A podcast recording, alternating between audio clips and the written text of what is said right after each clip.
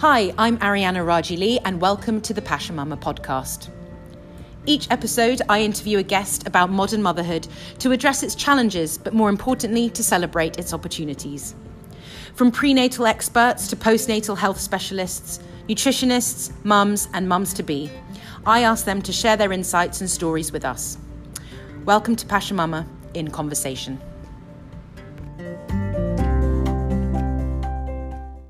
Welcome to um, another episode of the Passion Mama podcast in Conversation. Today, I am joined by Geraldine Gallagher, who is a transition coach who specializes in maternity and career coaching and has founded Inspire Coaching. Geraldine is based in Cork, so we are recording this via Skype. Hi, good morning, Geraldine. How are you? Good morning, Ariana. I am wonderful. Thank you. And thank you for having me on your podcast. Absolute pleasure. Absolute pleasure. Um, so we will dive straight in as we always do. Um, I guess my first question for you is um, let's start with the basics. What is coaching? And specifically, I guess, what is transition coaching? Yeah. So coaching really is a process for change and it's an equal partnership between the client and the coach. Um, the coach's role, I suppose, is about facilitating that change and supporting and challenging the individual so that they achieve their goals, whatever they might be, because they're going to be different for everyone. And also, it's about bringing insight and awareness um, to the client so that they can ma- identify the steps that they need to move forward and then move forward. So that's what coaching is in terms of the transition coach. So this is um, a title I came up with for myself, um, based on the fact um, that I was looking at the clients I was working with and the types of, of I suppose commonality between them all, and it was all around transitioning. So women transitioning out of the workplace, you know, prior to maternity leave, and then returning to the workplace after maternity leave, as long as as well as people who had been on long term absence transitioning back. And then in terms of the career transitioning, it was around um, supporting people stepping into a promotion or it may be supporting someone getting clarity on a career change that they want to explore.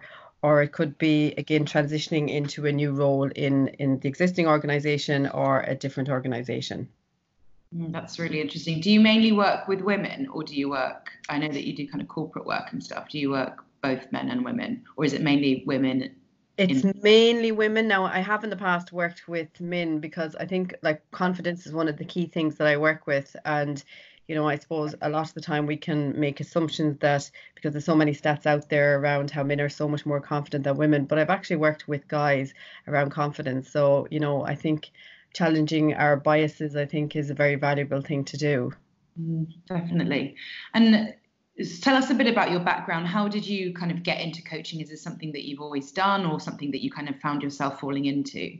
Yeah, so basically, so I spent 16 years in the corporate world as a management consultant. So I would have worked in various industries from telecoms, financial services, banking, utility, so very diverse industries. And it was back in 2009 when I was living in London at the time and I attended a two day life coaching event and I came out of there thinking, oh my God, this is amazing. I need to I need to do this. This is what I should be doing. And um, so I did my diploma in executive and life coaching in 2009, but also at the time I was working for a consultancy in London who had taken on a internal coach and I remember distinctly going into um, a session with her. Now, at the time, I was managing a team, and the project had gone into a lull. And I remember I had no motivation, like I wasn't really bothered what the team were doing, which obviously isn't good for any manager. Um, but I remember going into that meeting and her asking me the question on a scale of one to five, where's your motivation? And I just laughed and I said, it's not even on that scale. Like I'm minus five. she knew she had her work cut out. Yeah. Um, so, but what was really interesting was that was a 40, 45 minute session. And I remember coming out of that session and she asked me the question at the end, where's your motivation on the scale of one to five? And it was at a five. And I remember it like it was yesterday. This was back like in 2009. And I came out and I made a list of what I wanted to do and I pulled the team together. So my motivation was back up like that. So, and I realized that was so impactful. And I rang her the next day and I was like, what was that? What did we do? Like, that was amazing. And she was like, oh, she said, that's NLP. And I was like, right, I need to get myself some of this stuff. So um, I actually went and did an NLP practitioner course with Ian McDermott over in London back in 2010. So basically, that just gives me um, more tools and techniques to share with my my clients. Um, and then, so that's kind of how I fell into, I suppose, coaching. So since 2009, I've had a dual career um, doing my corporate world stuff and then coaching people on the side. And then in 2015, then I relocated to a part of Ireland to have my first child. And I suppose been a new mum and not having any supports or people that I knew in the area, I joined all the mammy and baby groups locally. And that's when I realized and became, I suppose, aware that when women were transitioning back to the workplace, that it was a transition that caused a lot of anxiety for people and worry and you know um, impacted on their confidence which i suppose i never really thought of before i was a mum. So i suppose that's where i had my light bulb moment and that's where inspired coaching um, was founded really yeah, that's amazing. And you you you touched on some of the emotions that you said that women kind of struggle with when they're on maternity leave and the idea of kind of going back to work, um, kind of lack of confidence and stuff. How you know how can mothers, women start to um, overcome some of these feelings, or at least start to prepare um, for that, you know, heading back to, into the workplace? Absolutely, yeah. I, and you know, like the reality is, it is a very emotional time. And what I'd also say is that we're all so unique and individual. So for some women, they could be three months out from going back to work and they're hit by these emotions and the worry. And for someone else, they may transition back what seems seamless. Um, but it might be nine months down the road and it hits them because I've had people reach out to me at those points in time. So I suppose I just want to talk about, I suppose, some of the key emotions and ways um, that I would suggest of, of, of managing them. Um, because I think the word overcoming almost insinuates that it's an uphill struggle and there's a lot of effort involved in it. So I think language is a big, powerful thing that we need to be aware of. So the first one I'll talk about is mommy guilt. And you know, it's funny because a lot of women assume that either everyone has it or no one has it. Just from my experience, I know that that I believe that people have it to some degree. Some people have it turned up really high, and other people have it at an average level, and some people it's quite low. Um, so around mommy guilt, the first thing I'd say is whose guilt is it? Because often what I hear is that they're getting throwaway comments that they're basically internalizing. So it might be from, you know, a well-meaning person that says something like, "Oh, poor Mary, that's an awful long day for her at the creche, or, you know, it's these little comments that really can really hit home for someone. Um, so, what I suggest to my clients is that they contemplate on the question what does a good enough parent look like? And I would really suggest writing that down. So, whatever thoughts come into your head, because the feedback I've had from people on this is that it makes them realize the expectations that they have of themselves mm. and that they aren't realistic. And also, it allows them the opportunity to define for them what a good parent looks like. And then they can, you know, plan and take action in terms of what they can control and what they can do with the time they have available. So I think that's a really powerful one. The other thing I would say around mommy guilt is is journaling. I found it really powerful. I remember when my little girl, who's now four, she was two and a half at the time, and she was transitioning from a childminder to the creche. And I remember, like, for some people, that mightn't even they mightn't bat an eyelid, you know. But for me, I felt out of sorts is how I'll describe it. I couldn't label the emotion, but I knew I wasn't feeling okay on the inside, if that makes sense. Yeah. And it wasn't until I actually took the time and sat down and went, right, I need to write, I need to get out of my head or get out of my body, whatever it is I'm feeling or thinking. And by doing that, it allowed me to become aware and understand my feelings. And I realized I, I realized on one level that I felt that she was becoming more independent and she didn't need me and it would make me feel sad. But on another level i wanted her to be independent and growing and developing. And it all i, I realized by by doing that exercise that actually she's always going to need me but she's just going to need me in a different way.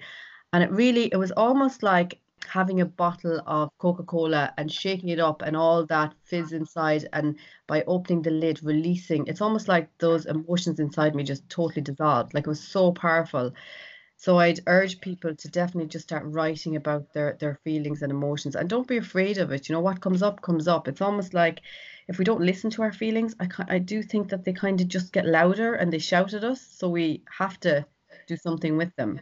Yeah, I'm a firm believer in in if something is bothering you or, or you're feeling something, just get it out. Even if you say it, mm-hmm. say it loud or put it on paper, at least it's kind of like out of your system totally. um, in some way or another. So yeah, that's a, that's a really lovely lovely way of dealing with that.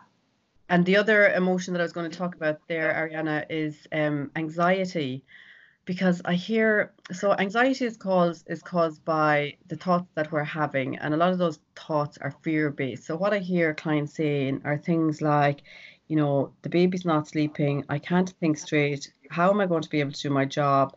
What if my replacement is better than I was? Um, you know, what if they found mistakes that I made? Um, and and actually, there's a lot of women actually that would have had promotions before they went on maternity leave, so they may not have been that long in the role. So they're stepping back into a, a promoted role that has probably changed in some ways. So it's almost like they have a double a double um, way of needing to prove themselves because I think as women I see that we kind of feel that we need to prove ourselves. So they don't so not only are they proving that I can I can do it because although I'm a working mom um, but I can also do the promotion whatever that that new role is. So what I say to clients here is really to get out find out what are those thoughts that are in their heads you know and are they true? Because you know thoughts are not facts. That's the reality of it. So find out you know what you can do. So, the, so I suppose the thoughts that are true and they are facts. Then look at solutions. So put your mindset into a solution focused. So what action can I take? Like it could be small things. Like it might be, you know, reaching out to your manager and having a conversation up front mm. about whatever's on your mind um, or it might be you know reaching out to HR or or a colleague inside. But it's just because I think if we if we don't if we sit with that and we don't take any action, it's almost like we're keeping ourselves in a state of uncontrol. We've given our power away, as it were. Yeah, and it will just perpetuate, right? You'll just keep stewing in it. You'll just keep thinking about it. And as you say, if you just have feelings without knowing the facts, then you know you you mentally you can take yourself somewhere which doesn't really even exist. Yeah you know so and that can be quite dangerous and quite scary. So yeah I, I, that's a really that's just a really good way of, of, of framing it. Yeah yeah.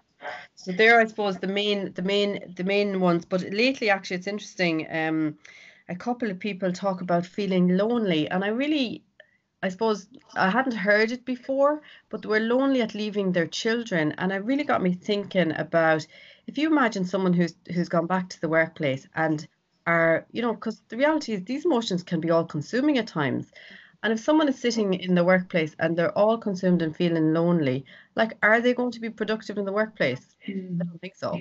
Yeah. You know, and it's about, again, what I say to those people that are experiencing the loneliness, it's like for me, it's about self care there. And, you know, that question that I asked about what does a good parent or a good enough parent look like?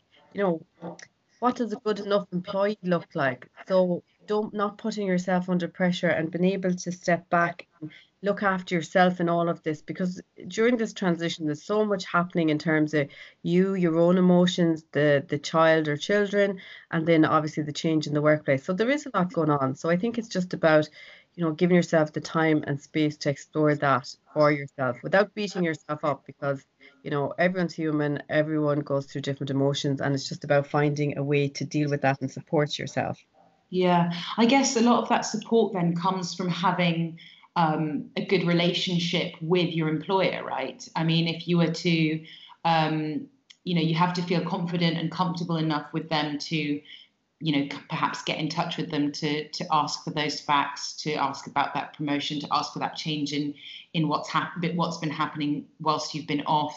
Um, if you are feeling kind of lonely at work on your return, actually then voicing that. It takes a lot of, I guess, courage and also trust with that employer, which I guess not that many people experience unless you've been at a company for quite some time and you kind of feel that you know they you know that they've got your back maybe Yes, I think, I suppose the reality is that it comes down to, I suppose, the person and how they view the situation and, you know, how how they perceive they'll be, I suppose, judged by saying they're feeling lonely, maybe. Um, so I do think it can be a very challenging time for them because you know would they really admit that to their employer and i would assume probably not because of the the trust and because of the fear they have of how they'll be judged you know so i think so for me like that's where i suppose having like what i do you know the independent service where people can come to workshops or do one-to-one coaching and deal with whatever challenges they're facing and have a plan. And it allows them you know to go back to the workplace being more productive feeling supported feeling valued by their employee you know because i think sometimes when within the organization like i spoke about the coach i had internally and i i know um prior to that session i had with her like i would i wouldn't definitely not have gone in telling her the reality of where i was at it's just that i totally forgot i had that session with her on the day and that's why it just came out that i was had no motivation so it can be really difficult for people, you know. So I do think that that companies need to be aware of that and you know to have something in place. Yeah, I was going to ask. So I mean, you touched on it, the fact that you kind of go into into companies and and you do um, kind of workshops and and one on ones. What are this? What kind of systems would you like to see employers put in place in order to help women feel more supported when yeah. they're on maternity leave and also kind of when they're coming back? Yeah, so there's this I suppose there's the obvious ones and there's the not so obvious. I'm going to talk about all of them because I think they're they're important things that employers need to be aware of. So the first one I'd say is flexibility. You know, it's mm. it's for employers to be really mindful of different ways of working. You know, everything is changing, technology, workplaces. So it is about looking at what those policies are. So I know some companies have phased return. Now that can be different for some for some people, you know, it may be a four day week for like three months, for example. For other people, you know, it could be doing two days, three, four, five, so increasing it that way. It, it, it all depends on the individual and I suppose what their needs are and then obviously what the employer's needs are and if they can you know, if they can match, brilliant, it's a win win, or just finding middle ground. And I think another big one is around, you know, uh, flexibility around start time and end times to allow working parents to drop the kids off and pick them up. So there are different ways of working that organizations can support them. But just on that, I suppose it's the it's the key piece I think is about making your employees feeling feel valued and wanted and even little it's the little things that make the big difference to people. So if you have an employee coming back like have their desk space ready have their laptop set up have a plan of what they're going to work on so that they feel that the amount of people that I've heard challenges in those simple logistics that our employers can totally you know they're they're low hanging fruit for employees to get right. Mm-hmm. um it's just crazy like it shouldn't it shouldn't be a problem for any employer i don't think the other thing that I see from a, an employee's perspective is things like breastfeeding policies. Um, now, I don't have much exposure to what is currently out there, but I know a lot of my clients who would have been breastfeeding and were due to go back to work were in panic mode and feeling that they needed to stop because their employer didn't provide, you know, a facility for them to do it. So, you know, these are the things that are important to employees. And I know in the UK you have uh, a KIT keeping in touch days. We don't actually have that in Ireland. But I do think it would be beneficial to employees because a lot of employees who go on maternity leave, they don't want to feel excluded. They want to be included. So there may be some training courses or seminars that are taking place, you know, as an employer, like invite your employees. They don't have to go, but at least if they're invited, it's it's making them feel wanted and valued. So I think there are some of the the obvious and and the less obvious. And the other one, I suppose, is the obvious one is around training managers, um, you know, to have those open conversations and not to make assumptions, you know, just because somebody's asking for maybe you know parental leave that doesn't mean that they're less committed in their career. It's just where they're at and where their priorities are right what, now. what kind of steps would you recommend um, somebody who's about to go on maternity leave do in order so that they feel that little bit more supported when they do end up coming back or that transitioning back into the workplace so I suppose the reality is, and I know even in my own experience when I was going on maternity leave, I certainly didn't think past, you know, having the baby bit. Yeah. going back to work wasn't even on my radar. Yeah. Um, and and the thing is, as well, you never know how you're going to feel or where you're go, where you know yeah. where you're at in terms of you know, for example, if you're breastfeeding or not or whatever it might be. So I think it's just about when you're exiting the workplace like what I often see is a lot of women would have because I suppose women are kind of leaving it later to have their families. So, you know, they've worked all their lives. So let's say I'm an accountant. So in terms of how I see myself, that's my professional identity. And then by having to step out of the workplace to have your baby, um, you know, it's almost like there there's this fear of letting go of, um, you know, am I still going to be an accountant because you know, I'm getting this kind of new badge of honor, as it were, becoming a mum. Um, so it's really about letting people know that it's okay to feel that you're who am I when you're not in the workplace anymore and you're on maternity leave and you're doing, you know, maternity leave activities, as it were. Um, and then I suppose you know it's it's having an exit plan. So just think about things like obviously there's the, the, the you know the handover, all that kind of normal stuff, but speak to your manager or HR, whoever, and just consider like how do you want to be kept in touch? Do you, you know, do you want like maybe there's a newsletter that goes out, you know, every month or every quarter, and maybe you're, you're not going to have access to your email. So maybe you've got a personal email address, you'd like them to send that to you. You know, you may not want any of this, and that's fine too, but at least thinking about it and you know if you want to stay updated how are you going to do that um, and the other thing that I would say is if during your time off that you are due to have a performance review and maybe it may it may be in line with a promotion, like I would be suggesting having that conversation before you go on maternity leave. Like don't just assume that it can't happen because you're on maternity leave. Like there's no reason why an employer should shouldn't facilitate have you having that now. Um, at least you know where you stand. And I think it sets women up for success because they feel like you know they've they've controlled the controllables as it were yeah that's super super helpful thank you um Geraldine, I've just got one one more question, I guess, to finish. Um, I mean, I, I mean, I'm hearing it more and more, but I guess given that you're in the thick of it, have you seen a sort of rise in numbers of women that who, who want to kind of change career whilst on maternity leave? Um, and what you know in if you have why do you why do you think that is? Is it because you know you know they want that flexibility that their employers aren't aren't um, able to offer them or, or they come up with an idea that they that they given that they've had time away from their workplace to think about other things. Is that something that you're seeing? Is that something that that um, that you could you know offer advice and support on yeah, I suppose look, I suppose the reality I I tend to work with a lot of senior women in corporate world, so they they're not so much looking for career change. However, what I am noticing is that when they are on maternity leave, they are getting curious about other employers and specifically around their family friendly policy and what they're offering. So I do think, you know, that that that whole transition piece is an is an opportunity for employees to get curious and explore if they if they want, um, but employers to make sure that they're doing everything they can to support. You know, it's, it's a talent management opportunity.